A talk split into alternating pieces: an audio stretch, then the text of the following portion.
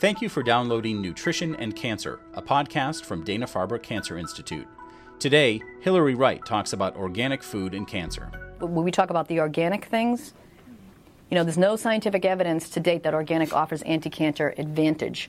There are some research studies that suggest that organic food may have more phytonutrients in it, which makes sense to me that if you have a plant and you're, you know, soaking it with pesticides, that plant may not need to produce as many antioxidant immune chemicals because the work's being done for them by the pesticide.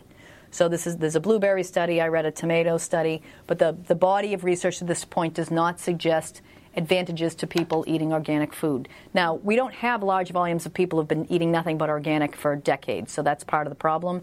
Who knows what we'll be saying down the road? What we do have, though, are thousands of studies that support the health benefits of eating a diet that is heavier on fruits, vegetables, and whole grains, and none of them have been done exclusively on organic food.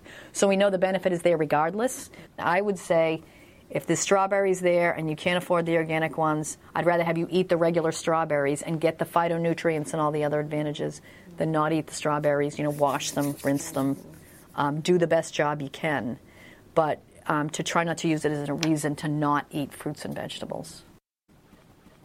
Thanks for listening to Nutrition and Cancer, a podcast from Dana Farber Cancer Institute.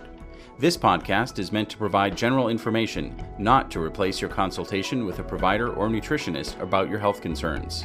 To reach a Dana Farber Cancer Institute nutritionist, call 617 632 3006. Again, that's 617 632 3006.